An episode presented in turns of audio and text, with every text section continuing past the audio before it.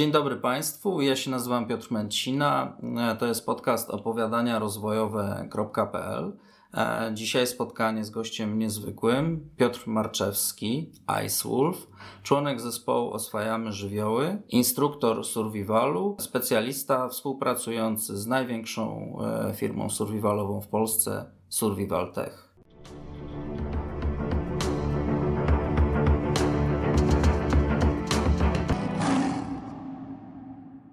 E, witaj Piotrze. Dzień dobry, witam wszystkich. Pierwsze pytanie, Piotrze, jak to się stało w ogóle, że dołączyłeś do zespołu mm, Oswajamy Żywioły? Jaka jest Twoja rola e, w tym zespole? Są momenty, kiedy spotykam niezwykłych ludzi na swojej drodze. Mm, I to oni kształtują jak gdyby tą rzeczywistość, coś mnie potem pochłania. To też to, że spotkałem Waleriana jest też wypadkową tego, czym się na co dzień zajmuję. Bowiem nasz kierownik zespołu Wawrzyniec Kuc był kiedyś u nas w Survival Tech na szkoleniu. Mm, bardzo mi się to szkolenie podobało i kiedy organizowali Oswajamy Mróz, czyli tą akcję e, w 2017 roku, wpadł na pomysł, że dobrze byłoby dodać do e, tych wyzwań Waleriana taki aspekt survivalowy. No bo poniekąd te rzeczy, którymi on się zajmuje, tymi wyzwaniami wszystkimi, no gdzieś tam dochodzi do momentów, gdzie no, ta wiedza mogłaby się przydać. E, Wawrzyniec zadzwonił do mnie i przedstawił um, ideę jak gdyby całego projektu. Spotkaliśmy się, wymieniliśmy kilka zdań, no i znaleźliśmy mieliśmy wspólny mianownik. Ten wspólny mianownik no to było pokonywanie granic. Ja już wtedy zajmowałem się zimnem, hipotermią, bardzo mnie to zawsze interesowało. No i spotkaliśmy się w 2018 roku już, żeby sprawdzić siebie e, jako zespół w komorze termoklimatycznej w Krakowie. Wtedy cały zespół Survival Tech miał zadanie sprawdzić siebie, swoje umiejętności, ale także pewnego rodzaju sprzęt, który działa lub nie działa w takich temperaturach, to też była wielka nauka. Mm. I poszczególni instruktorzy mm, naszej szkoły wchodzili na 24 godziny. E, no ja zostałem tam zdecydowanie na dłużej, bo mnie to po prostu pochłonęło. Znaleźliśmy z Walerianem tam po prostu wspólny język i bardzo fajnie się uzupełnialiśmy. Tam rządziła też nuda. No i tak właśnie się to wszystko zaczęło. No potem odkryliśmy, że posiadamy pewnego rodzaju predyspozycje i umiejętności do tego kontaktu z zimnem. I ten kontakt przerodził się w wiele projektów, o których Walerian wiele razy opowiadał. I sami się ostatnio, wiesz, zdziwiliśmy, kiedy podsumowywaliśmy przed wyjazdem do Jakucji te dwa lata naszych wojaży i spotkań. To wyszło, że zrobiliśmy naprawdę olbrzymią ilość projektów, gdzie bardzo dużą ilość o sobie się nauczyliśmy, o człowieku, jego reakcjach, gdzie dowiedzieliśmy się na własnym organizmie, jak to zimno działa i też jesteśmy w stanie to wykorzystać, dając tą wiedzę innym dzięki temu. Ponieważ umiejętności, które ja w tym momencie mam, są to umiejętności, które nabywałem przez bardzo wiele lat, ucząc się od wielu fajnych osób. Chciałbym też potem o nich pewnie mhm. wspomnieć, Świetnie. bo one mnie ukształtowały i spowodowały, że ja się dalej mogłem w tym temacie rozwijać i dzięki temu ja się tam właśnie w tym zespole znalazłem i tą całą swoją wiedzę jestem w stanie oddać. Natomiast Zawsze tak jest w życiu, że ja coś daję i ktoś też coś daje. Taka zasada wzajemności to jest coś bardzo naturalnego. Mhm. A co mi dał Walerian w zamian? Dał mi taką e, umiejętność rozwoju i odkrycia mojej duszy sportowca. Chociaż ja nigdy sportowcem nie byłem, ale, ale ten element i charakter sportowy tych naszych rzeczy zaczął też mnie w ten sposób dotykać, że ja sam zacząłem się tak czuć i zacząłem pewne rzeczy robić o krok dalej, o krok więcej. Ja chcę w lepszym czasie, dłużej, więcej. Poza tym taka mała, można powiedzieć, nie rywalizacja nawet, chociaż można by tak powiedzieć, bo te Zdrowa rywalizacja zdrowa, w ramach bo, te, bo my ze sobą, zespołu. Bo my so, mhm. między sobą nie rywalizujemy nigdy, czyli e, słuchaj, mamy taki projekt, zróbmy to i e, zobaczmy jak sobie poradzimy. Bardziej to jest e, taka zdrowa rywalizacja, ale z drugiej strony też taka bardzo fajna, szlachetna pomoc drugiemu człowiekowi, że kiedy robimy jakiś projekt i widzimy, że tej drugiej osobie jest ciężko, to mhm. ja jestem z boku i mówię, Walek, jeszcze chwilę, nie? Albo jest moment, że ja, on już widzi po moich oczach, że już nie tęgo jest ze mną, bo znamy się po prostu jak dwa łyse konie i on mówi wtedy jeszcze, jeszcze 5 minut, jeszcze 10 minut zostańmy, powalczmy trochę.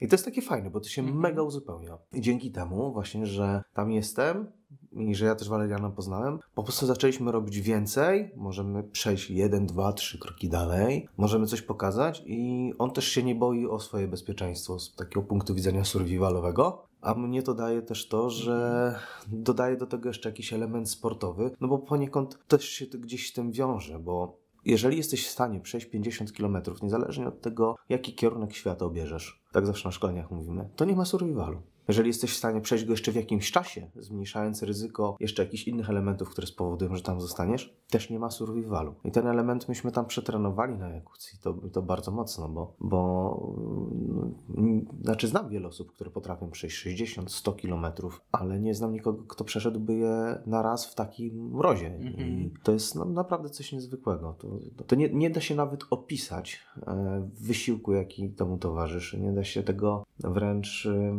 poznać przez słowa, które tu dzisiaj powiemy lub je napiszemy. Jeżeli ja jestem w stanie bez żadnego problemu dzisiaj, bo ja to trenowałem przejść 100 km od tak, a tam po 30 km czułem się, jakbym mm. zrobił 120, to znaczy, że jest wiele czynników wpływających na to, że no, jest ciężko.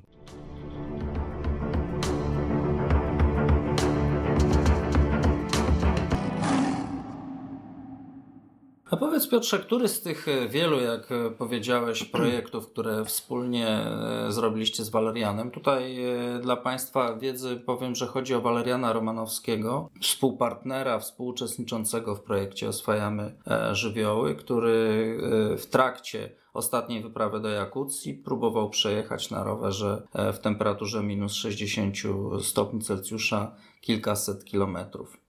Zresztą udało mu się to dzięki pomocy naszego gościa Piotra Marczewskiego. Także wracając do naszego, e, do mojego poprzedniego pytania, e, który z tych projektów, które zrobiliście razem, był Piotrze dla Ciebie taki szczególny e, i, i dlaczego? Co takiego się zadziało w trakcie tego projektu? Czego dowiedziałeś się o sobie? No najbardziej szczególny był ten ostatni, to jest ten wyjazd do Jakucji. To było mhm. koronowanie e, naszych treningów dwuletnich. Oczywiście z każdego projektu poprzedniego nie tylko się cieszyłem, nie tylko towarzyszyły temu wielkie emocje, Towarzyszyła też tego, temu wielka nauka o sobie, więc z każdego coś mogłem wyciągnąć i za każdym razem to było 2, 3, 4, a nawet niejednokrotnie więcej kroków do przodu. Natomiast ten wyjazd do Jakucka, do Jakucji utwierdził mnie w przekonaniu e, i dlatego był szczególny, że wiedzę, którą my sprzedajemy na co dzień ludziom, którą uczymy innych ludzi, jak zachować się w sytuacjach ekstremalnych, że ona działa w tak ekstremalnych warunkach. Ja wiedziałem, że ta wiedza Działa bez żadnego problemu w naszych codziennych warunkach outdoorowych, polskich górach, górach europejskich. E, ja sobie nie zdawałem sprawy, że ona zadziała tak dobrze w tak ekstremalnych warunkach, jakimi jest e, Ojmiakon, Jakucja. Ten bardzo surowy klimat, który nie bójmy się powiedzieć tego słowa, po prostu nie wybacza żadnych błędów. To jest e, miejsce, gdzie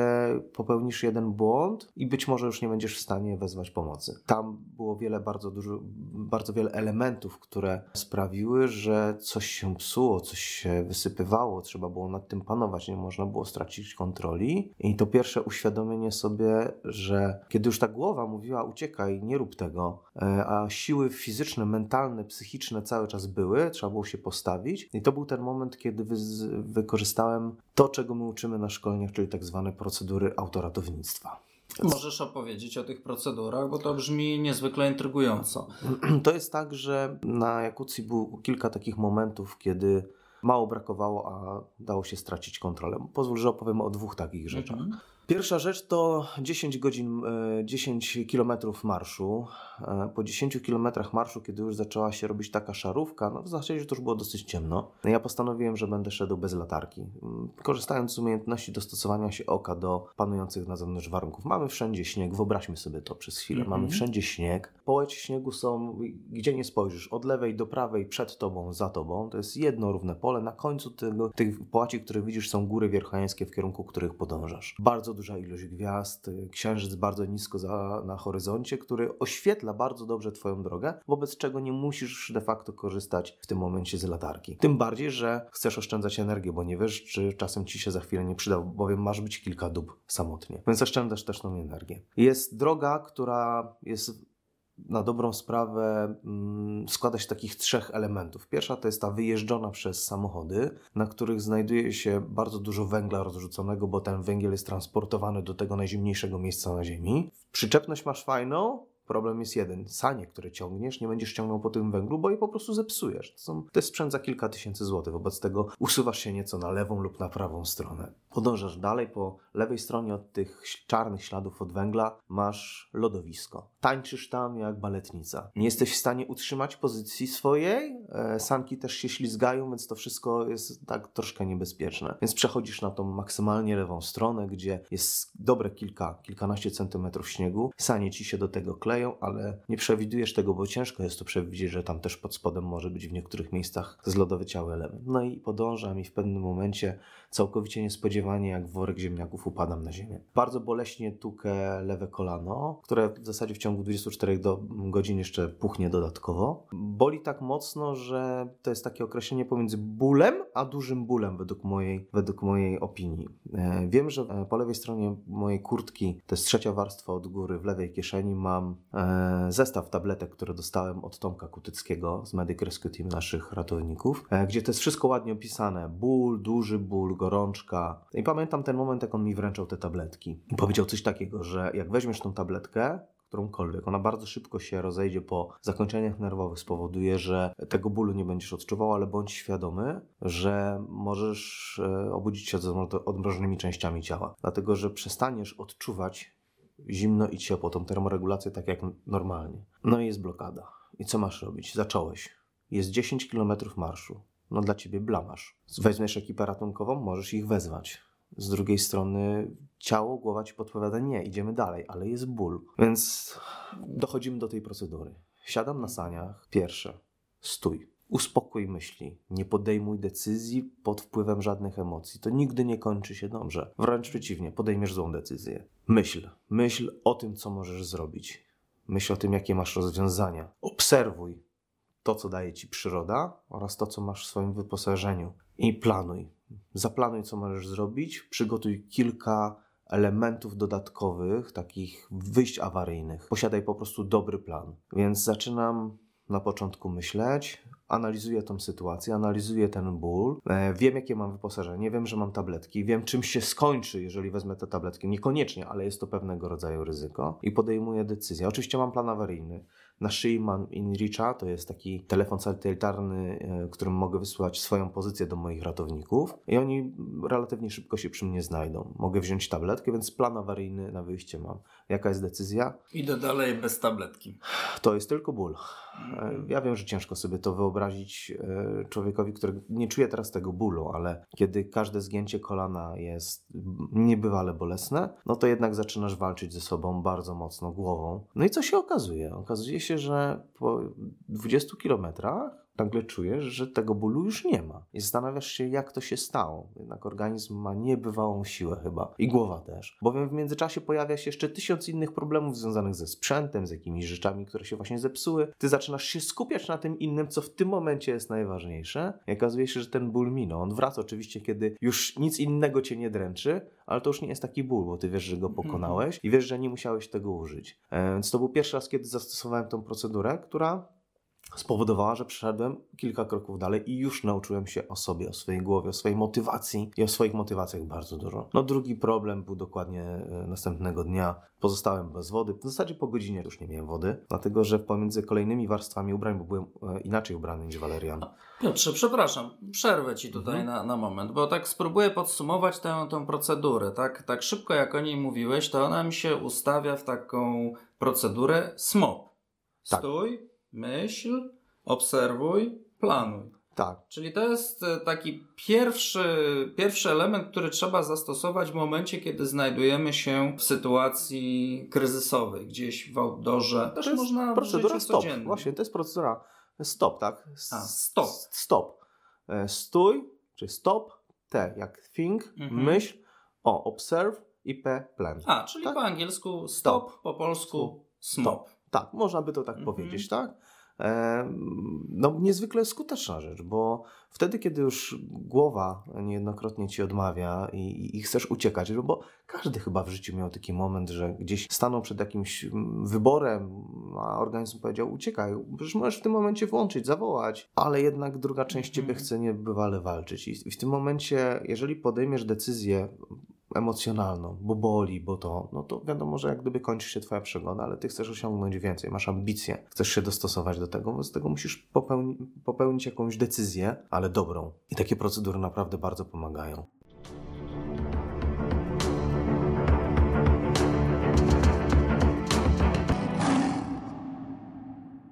Jak to się stało, że mm, zostałeś instruktorem survivalu? Skąd ta pasja, skąd ta potrzeba? Kiedyś było harcerstwo, Potem mm, były różnego rodzaju górskie kluby i, wycieczki piesze, które uwielbiam teraz już nawet samotnie, e, zarówno w szkole średniej, jak i na studiach klub turystyki kwalifikowanej, które założyliśmy z przyjaciółmi. E, to było niesamowite, bo w zasadzie chodziliśmy po górach, robiliśmy różne rzeczy, byliśmy w różnych sytuacjach. Oczywiście to jeszcze wtedy nie było tak ekstremalne. Zawsze pasjonowało mnie wojsko, zawsze pasjonowała mnie armia. E, aczkolwiek moje życie troszkę inaczej się potyczyło, poszło w innym to wszystko kierunku. E, można powiedzieć, że stało się w pewnym momencie takie trochę nudne. Jestem z zawodu informatykiem i e, na swojej drodze mojej pracy zawodowej poznałem kolejnego klienta. Mam tą umiejętność, że często się zaprzyjaźniam z ludźmi, z którymi pracuję. Niektórzy mówią, że to, to źle, ja mówię, że to dobrze. No i właśnie z tym kolegą Piotrem kiedyś wybraliśmy się właśnie do firmy, w której jestem dzisiaj instruktorem na szkolenie survivalowe. No, muszę powiedzieć, że wróciłem stamtąd bardzo pohańbiony, bowiem ambicje chciały więcej, a umiejętności pokazywały, że jest mniej, bo nie byłem tam orłem, umówmy się. Mm, ale bardzo często podchodzę do takich rzeczy ambitnie i stwierdziłem, że jednak będę to trenował. Bardzo mi się to spodobało, te zagadnienia związane z przeżyciem. Zresztą zawsze uwielbiałem naturę, więc wystarczyło dodać tylko pewne elementy do, do treningu. Więc zaczęliśmy z tym kolegą wychodzić często na różnego rodzaju wypady do lasu, ćwiczyć pewne elementy. Potem też zacząłem robić to samotnie. Poszedłem jeszcze na kilka innych kursów w tej firmie. No i gdzieś w pewnym momencie pojawiła się sytuacja, że firma poszukiwała osób na tak zwany staż instruktorski, bowiem miała ochotę się rozwijać. I zgłosiłem się na ten staż instruktorski. On trwał kupę czasu, bo no, trzeba było pod okiem bardzo doświadczonego instruktora Pawła Supernata. Jest niesamowity facet, to jest były żołnierz jednostek specjalnych e, JWK w Lublińcu. Mm, niebywale ambitny człowiek, który nauczył mnie jak uczyć i nauczył mnie wszystkiego, co związane z tym survivalem. Dał mi takie bardzo silne podstawy i umiejętności. Dał mi taką, można powiedzieć, podstawę mocną mojej piramidy, e, no, która dzisiaj gdzieś tam rośnie do góry, e, ale dał też inspirację, bowiem każdy z nas, instruktorów, tam zdaje sobie sprawę, że nigdy nie będzie lepszy od Pawła. On jest jeden, jest po prostu bardzo dobry w tym, co robi. I wtedy też pojawiła się taka myśl, że ja potrzebuję jakiejś swojej niszy w której będę mógł się realizować, dzięki temu będę mógł sprzedawać tą wiedzę zarówno na szkoleniach, jak i innym kolegom instruktorom. I to jest fantastyczne, bo my po prostu się uzupełniamy o tą wiedzę. Ten jest dobry w tym, ten jest dobry w tej dziedzinie, ten jest dobry w tej dziedzinie. No i jak gdyby ja już byłem wtedy za pan brat z zimnem. I postanowiłem rozwijać się bardzo mocno w tej dziedzinie. A zimno i survival no to są dwie takie, dwa takie bardzo mocne elementy, które są ze sobą połączone, bo jest taka zasada trzech trójek. Nie wiem, czy słyszałeś o niej. Nie, nie znam. W survivalu mówimy o tym, że człowiek, który jest sam lub z kimś w bardzo ciężkich warunkach i jeżeli spędza w bardzo tych okolicznościach nieprzyjaznych i środowisku nieprzyjaznym dla niego trzy godziny bez umiejętności dostarczania ciepła do organizmu, to statystycznie taki człowiek umiera po tych trzech godzinach. Hmm. Czyli następuje wychłodzenie organizmu, które przechodzi w kolejne stadia hipotermii jego wychłodzenia. W pewnym momencie już nie jest ani druga osoba która nie ma gdyby umiejętności wiedzy na ten temat, lub jak jest sam jeszcze gorzej, nikt nie jest w stanie mu pomóc. Zresztą wystarczy poczytać dzisiaj kroniki Topru, Gopru i widzimy, ile tych akcji kończy się podjęciem turystów w którymś stopniu wychłodzenia. To wystarczy sobie wejść i poczytać. One są raz na miesiąc tam publikowane. No i właśnie to, to wychłodzenie stało się takim moim e, priorytetem. Zacząłem się tego uczyć, to, to, to, to mnie pochłonęło. E, no i zacząłem stawać się coraz lepszy. No i potem poznałem Waleriana, zaczęliśmy robić projekty. E, no i w firmie Survival Tech właśnie jestem odpowiedzialny za, za, za tą wiedzę właśnie przetrwania, która no tutaj w survivalu e, jest kluczowa, jeżeli chodzi o tą zasadę trzech trójek. No potem jest trzy minuty bez, trzy dni bez wody i trzy tygodnie bez jedzenia. Ale to zimno i opanowanie tego zimna lub dostarczenie ciepła do organizmu jest pierwszym elementem. Oczywiście każde z tych zagadnień każdy z nas zna, umie o nich opowiedzieć, umie przedstawić, umie sobie z nimi poradzić, ale każdy też gdzieś się specjalizuje. To zimno, no uważam, że jest moje.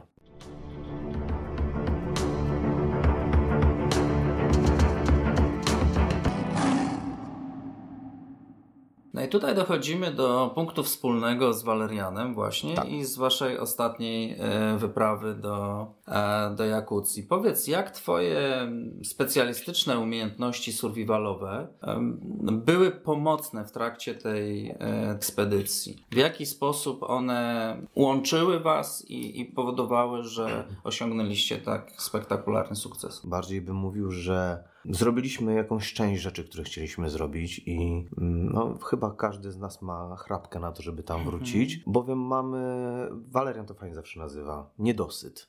Ja ten, ten niedosyt także mam e, z kilku względów. Jak gdyby podczas całej wyprawy musieliśmy zmienić troszkę plany i zweryfikować na bieżąco to, co się tam działo, przez co ja po y, kilku dobach ucieczki przeszedłem do zespołu wspierającego i tu właśnie ta wiedza się przydała. Z drugiej strony, na, na początku to może nawet byłem trochę zły, ale potem byłem dumny, że mogę wesprzeć kolegę mm, swoją wiedzą i umiejętnościami, mm -hmm. które zdobyłem i zweryfikowałem przez te poprzednie doby. I to było fantastyczne, że mogłem mu pomóc w jego. Mm, dzisiaj już to po kilku, kilkunastu dniach, tak myślę, to było fantastyczne, że udowodniłem sobie, że umiem przeżyć tam samotnie, ale umiem też wykorzystać tą wiedzę, żeby komuś było łatwiej. To jest fantastyczne, bo na tym właśnie polega siła zespołu. więc tak się realizowałem. Mm, a co dokładnie? Przetrwanie nocy w e, takich warunkach mm, Szczególnie ze sprzętem, który nie jest dostosowany do tych warunków. Zdajmy sobie sprawę, że nie ma dzisiaj na świecie e, sprzętu, który jest dedykowany na tego typu temperatury. Lub jest to bardzo niszowa rzecz, niejednokrotnie mm, robiona na zamówienie dla konkretnego człowieka na konkretne warunki. Nie możesz sobie iść dzisiaj do sklepu i kupić od tak śpiwora na tyle i tyle stopni w komforcie. W komforcie to znaczy, że każdy, każdy sprzęt ma, każdy śpiwór ma temperaturę tak zwaną komfort i extreme. Komfort to jest y, temperatura, na przykład dajmy na to, będzie to minus 30 stopni czy minus 15, więc jak jest na zewnątrz 15, minus 15 stopni, rozbierzesz się do odzieży termoaktywnej, wejdziesz, to się po prostu tam wyśpisz, będzie ci milutko jak w domu w łóżeczku. Temperatura extreme to tak z, z wolnego tłumaczenia znaczy, że będzie ci zimno, nie wyśpisz się, ale przeżyjesz. Ale przeżyjesz. Czyli my mieliśmy śpiwór z temperaturą extreme minus 30. Pierwszej nocy miałem minus 60. Miałem jeszcze dodatkowy zewnętrzny śpiwór z renifera, który dostałem od Michaiła. To był jeden z, z osób, które organizowały naszą wyprawę. Mówi, przetestujcie, zobaczcie, to jest nasz rewelacyjny, tu lokalny wyrób. No z wielką radością pozyskałem ten sprzęt, bo mówię, kurczę, to będzie pierwsza warstwa. Stworzę system modularny, który znany jest z wojskowych rozwiązań. Są bardzo dobre rozwiązania, czyli mamy kilka śpiworów, jeden w drugim i one tworzą no, taki niesamowity termos, który powoduje, że że twoja temperatura nie ucieknie na zewnątrz. Czyli po prostu działa dokładnie na, jak na zasadzie termosu. Więc ucieszyłem się, że mam ten produkt. Rzeczywiście, no tak patrzyłem na niego z niedowierzaniem. No nie wyglądał jako tak dobry, ale tak z Michał zachwalał, więc biorę bez żadnego problemu. Awaryjnie miałem jeszcze jedno rozwiązanie, które dostałem od Pawła, e, które uszył e, specjalnie na rekord Guinnessa mm, w Warszawie, jak biliśmy. Czyli to morsowanie, żeby móc docieplić się w momencie po wyjściu z tej, z tej wody, zopać temperaturę. Więc wziąłem też to awaryjnie, jego też można złożyć jako śpiwór, więc gdzieś tam na saniach leżał. No i miałem tą aurę e, słynną do minus 30 stopni. No i pierwszy nocleg kładę się, wszystko tak jak wymyśliłem, śnieg odgarniam, dochodzę do trawy, kładę ten śpiwór jakucki, e, już się tam cieszę, że będzie mi tak cieplutko, tak miło dzisiaj. Do środka karimata, która się złamała w pierwszym, jak ją rozwijałem w zasadzie od razu. Na to wszystko idą ubrania, żeby, żeby nie zostały na mrozie. Część ubrań idzie do środka, do śpiwora podstawowego, z całą elektroniką, ze wszystkim. No już taki byłem przygotowany, wchodzę, rozbieram się do odzieży termoaktywnej. Minus 60 na zewnątrz, łapę za zamek i zostaje mi w rękach.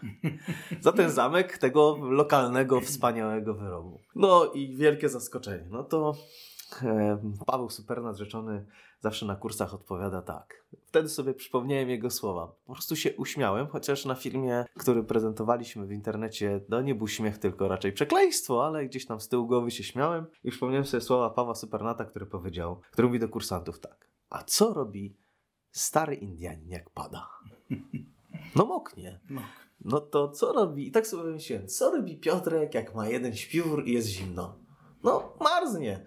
No to Piotrek się schował do śpiwora. No i po jakimś czasie drżeń mięśniowych stwierdziłem, że chyba jest mi zimno. Zmierzyłem temperaturę w śpiworze. Okazało się, że jest na minusie kilka stopni. No, szybka reakcja. Zaciskam kaptur, zostawiam malutką szczelinkę do tego, żeby wpadało w świeże powietrze, żebym się tam nie udusił. Zatykam pozostałą część rękawiczką i staram się spać. Po kilku godzinach rzeczywiście już spałem. Badam temperaturę, a tam plus dwa. No doskonale.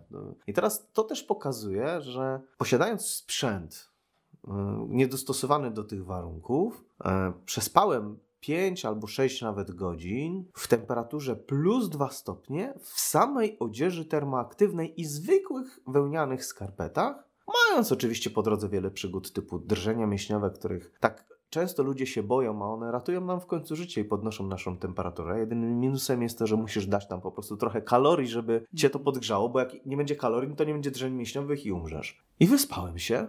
Byłem zadowolony. Mówię, wow, dwa stopnie. Tak się cieszyłem z tych dwóch stopni. Mam na plusie w środku, bo na zewnątrz się okazało, że minus 60 stopni. I ta wiedza o tym, jak spędzić tą noc, Następna noc już była zdecydowanie lepsza. Kolejna była jeszcze, jeszcze lepsza, lepsza, bo już wiedziałem, jak się przygotować. Gdy przeszedłem do tego właśnie zespołu wspierającego Waleriana, odpowiada, odpowiedzialny byłem głównie za noclegi i za to, że gdy on po prostu do mnie przyjedzie, żeby pomóc mu się wpakować do tego, e, no można powiedzieć, zestawu noclegowego dla niego, który przygotowałem, żeby tam się szybko rozebrał, bo to są takie kulminacyjne momenty, kiedy wychodzisz do śpiwora i wchodzisz do śpiwora. Być może ludzie nie są tego świadomi, ale jeżeli masz na sobie pełno ubrań i temperaturę przy ciele, jaką tam masz, i rozbierasz się, wchodzisz nagle w środowisko, gdzie jest minus 65 stopni, to przez wszystkie otwarte części ciała, przez wiele procesów, które rządzą wychłodzeniem organizmu, zaczynasz się wychładzać. To jest promieniowanie, to jest wiatr, którego tam nie było, konwekcja, to jest przewodzenie, czyli to, czego dotykasz, i to jest parowanie. I to wszystko nagle w jednej kupie zaczyna cię wychładzać. I na dobrą sprawę masz mało czasu. I Walerian musi wskoczyć do środka, żeby swoim ciałem nagrzać powietrze w tym śpiworze,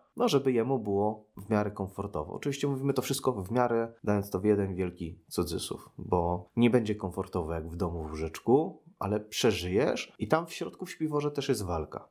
A największa walka to jest wtedy, ja do dzisiaj się zastanawiam, kto to zaprojektował i kto tak zrobił, że nam się chce nad ranem sikać.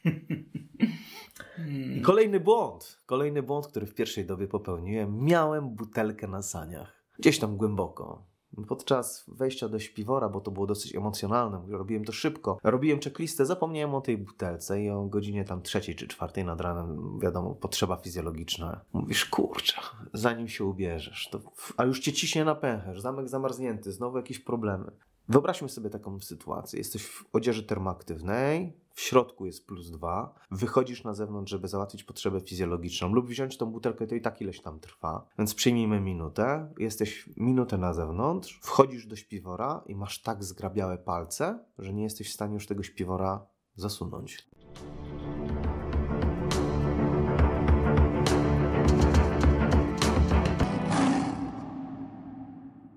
Czy prawdą jest, że rzeczywiście na takim mrozie e, wylana z naczynia woda zamarza w locie? Wrzątek tak. Wrzątek tak. To mhm. jeżeli by to była zwykła woda o jakiejś tam temperaturze ciała i by tak zamarzała, to oznaczałoby, żebyśmy sikali soplami. Lub te e, mocz spadający na, na ziemię już byłby w postaci soplu. Nie, jest to za niska temperatura. Natomiast tak, są takie piękne zdjęcia, pewnie je widziałeś też, kiedy ktoś właśnie w Jakucji czy na takich mrozach bierze kubek wody, które z, z wrzątkiem wylewa do góry i się po prostu tworzy taka, taki piękny obraz tej wody, która mhm. tam zamarza. Nie jest tak, to musi być wrzątek. Natomiast jak pewnie zdajesz sobie sprawę, my wrzątku tam nie, nie mieliśmy. Nie tak, bowiem spożywaliśmy produkty tylko zamrożone i wodę o temperaturze, jaką byłeś w stanie uzyskać z roztopionego śniegu, więc ta temperatura była tak około 5-7 mhm. stopni. A Piotrze, tutaj y, mam do Ciebie kolejne pytanie. Czy przygotowując się do, do tej wyprawy, inspirowałeś się na przykład jakimiś y, sytuacjami historycznymi, jakimiś przygodami ludzi, którzy znaleźli się e, w tamtym rejonie,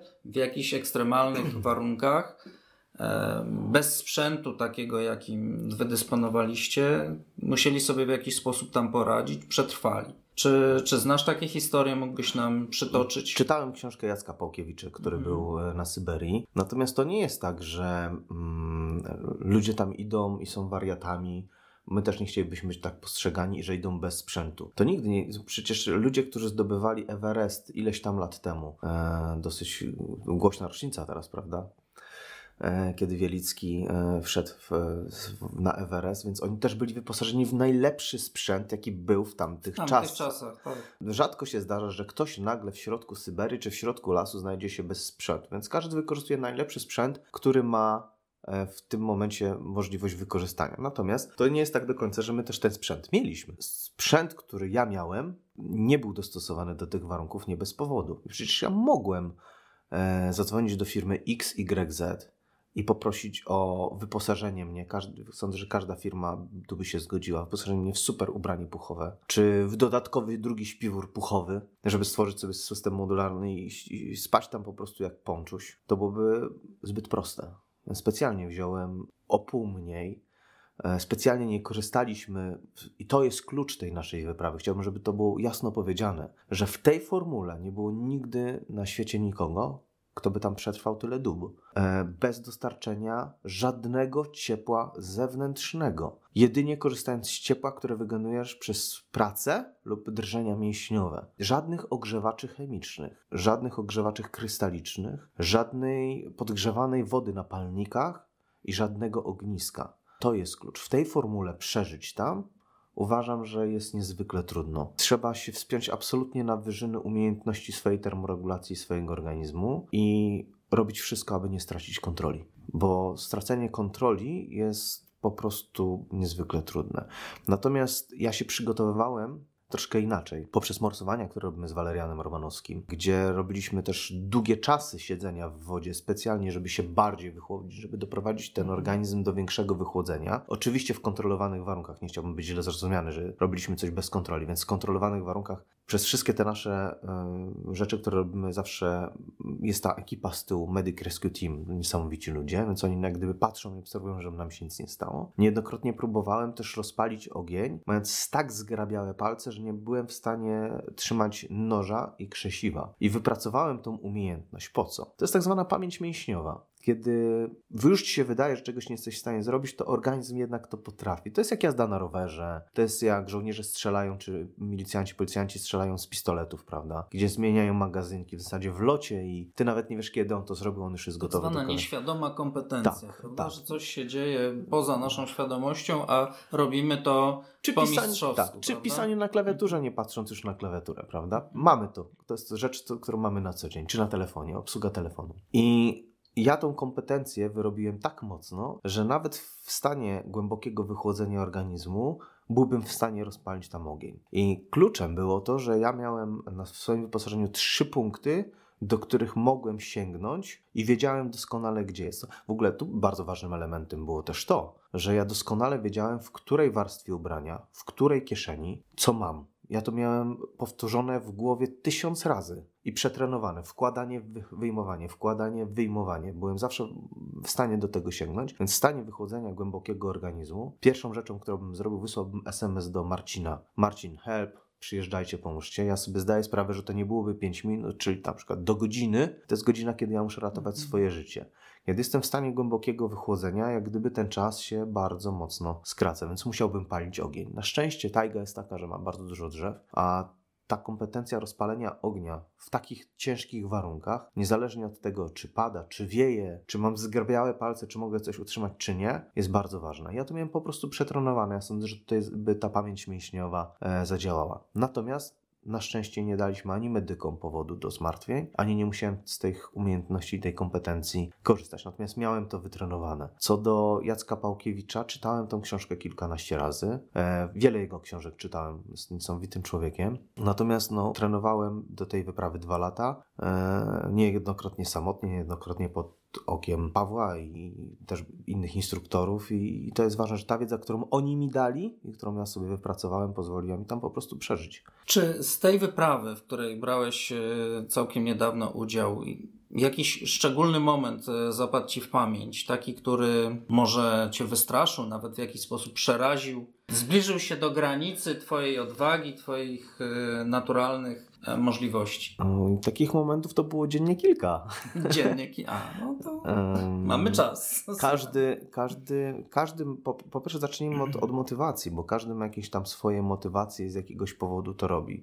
Walerian Romanowski robi to z jakichś swoich powodów, ja robiłem to z jakichś swoich powodów. I, i, i to, jak te sytuacje się skończyły, były też wynikiem tego, jakie ja miałem gdzieś tam pokłady motywacji w sobie. Na pewno bardzo mocno obawiałem się zwierząt, bowiem e, jak gdyby moja relacja z naturą w tamtym miejscu była nieco inna niż relacja Waleriana, dlatego że mm, wokół Waleriana ekipa gdzieś tam była w odległości krótszej niż ode mnie. Ja byłem samotnie kilka dób tam. I wiesz, idąc przez tą tajgę, obserwując po lewej, po prawej, a idziesz wolno, bo idziesz 3 km na godzinę, ślady zwierząt i tropy. Rozpoznajesz te tropy. O, to jest wilk, o, to jest taki, to jest taki, to już wiesz, z jakimi zwierzętami masz do czynienia. I gdy w nocy kładziesz się spać, to wiesz, że tam nie jesteś sam. Ty ich nie spotkałeś za dnia, no bo normalne, dzikie zwierzęta unikają człowieka. Wie, że to jest największy drapieżnik świata. O 5.10 obudziło mnie coś, co chodziło wokół mm, mojego śpiwora. Było tak blisko,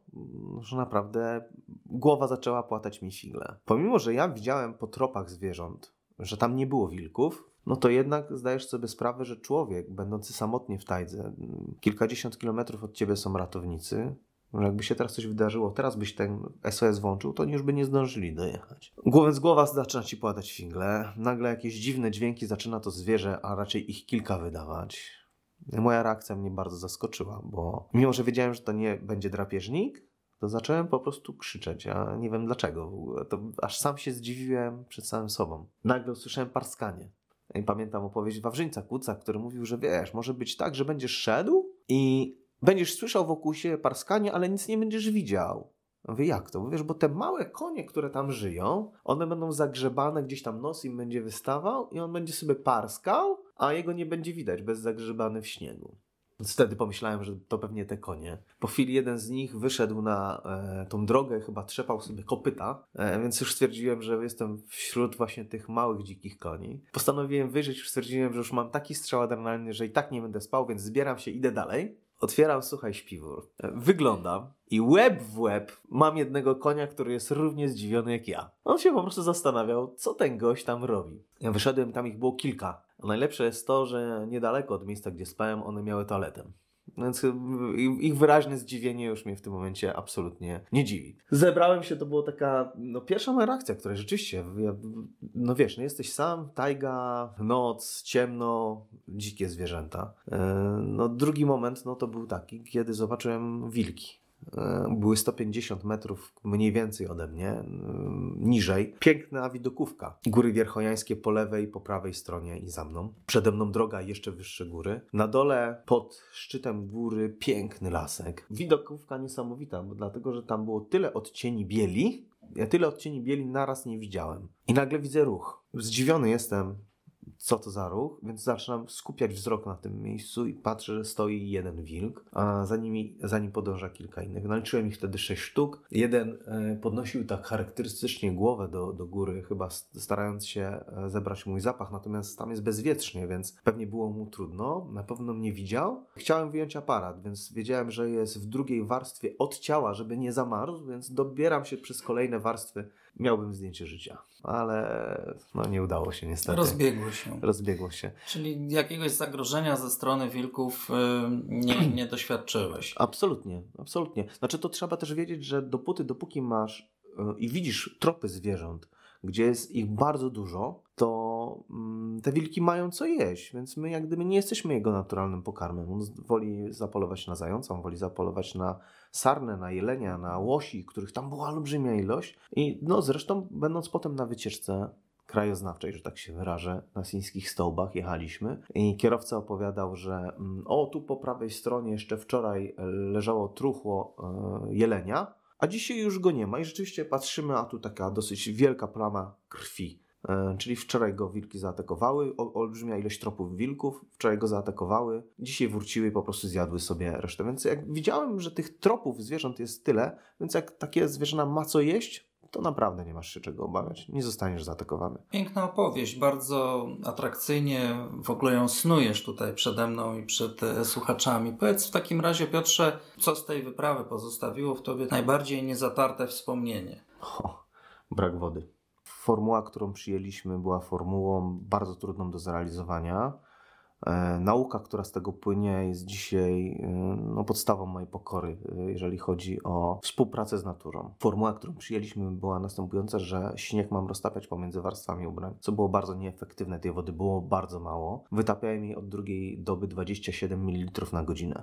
Dorosły człowiek potrzebuje tej wody zdecydowanie więcej. Szedłem 150 km na odwodnieniu, starając się wytopić tą wodę. Doceniłem wartość wody. Wyobraźmy sobie coś takiego, że masz na saniach 20-30 tysięcy kilokalorii, które mają dać Ci energię dla Twojej wyprawy. Nie masz wody lub masz jej bardzo ograniczoną ilość i jesz 1000, 2, 3. Człowiek, który zje 3000 kilokalorii w cukrach prostych, w węglowodanach, no wiesz jak się to dzieje, natychmiastowo dostaje olbrzymi strzał energii. A tu nic, nic, po prostu zjadłeś coś, jeszcze bez smaku, bo powiedzmy, że tam nie wiesz, czy jesz czekoladę. Jakbyś zamknął oczy, to nie wiesz, czy zjadłeś czekoladę, czy zjadłeś ser, czy zjadłeś kiełbasę, czy zjadłeś coś innego, czy słoninę. I jesz, dopalasz, tu nie masz wody, jest jej na tyle, żeby te wszystkie reakcje chemiczne w organizmie zaszły, między innymi też rozpuszczanie i wiele innych, i nie jesteś w stanie przetworzyć tego jedzenia w energię bez wody. To odbiło tak mocny ślad na mojej psychice, bo ja walczyłem z wodowodnieniem, walczyłem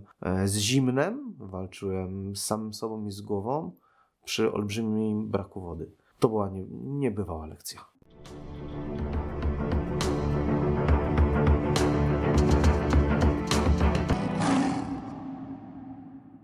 Dziękuję, że, to, że to właśnie powiedziałeś, ponieważ ja zadając moje pytanie, niejako w konsekwencji Twojej epickiej opowieści o tym, czego tam doświadczałeś, jakie piękne były widoki, spodziewałem się, że odpowiesz yy, mówiąc o jakimś zjawisku przyrodniczym. Natomiast Ty natychmiast powróciłeś do odczuć, prawda, które. Tak towarzyszyły Twojemu organizmowi. I to jest niezwykle cenne, bo to pokazuje, że mm, nawet w tak absolutnie fantastycznych, pięknych warunkach, najważniejsze jest przetrwanie, a elementem tego przetrwania była woda. Tak jest. Bardzo dziękuję, że po raz kolejny jakby zwróciłeś uwagę na, na to, co jest e, w tak skrajnych warunkach najważniejsze. Ponieważ już powolutku zbliżamy się do końca naszej rozmowy, jeszcze chciałem Cię zapytać, y, jakie plany na przyszłość masz Ty osobiście, y, może wspólnie z Walerianem, z Waszą ekipą oswajamy żywioły? Mamy z Walerianem Romanowskim bardzo dużo planów jeszcze. E, na pewno będą wspólne projekty, bo zaczęliśmy dopiero poznawać e, możliwości ludzkiego organizmu. Mam wielką chrapkę na powrót do mm, Oimiakonu, do tych mroźnych warunków, dlatego że poznałem, dotknąłem, już wiem z czym to się je, jak się to mówi potocznie, a teraz czas, żeby pokazać naprawdę, co potrafimy, no i zrobić wyzwanie życia. Chociaż to dla mnie było wyzwanie życia, ale idąc z tokiem rozumowania Waleriana, który mnie inspiruje mocno jako sportowiec, zawsze trzeba iść krok do przodu, żeby coś, się rozwijać. Coś mi podpowiada, że już znając trochę Ciebie i, i Waleriana, każde Wasze następne wyzwanie to będzie wyzwanie życia. Być może tak będzie. Dziękuję bardzo za, za rozmowę. Dziękuję. E, przypomnę, moim i Państwa gościem był Piotr Marczewski, Ice Wolf, człowiek, który oswaja żywioły. Dziękuję bardzo. Dziękuję.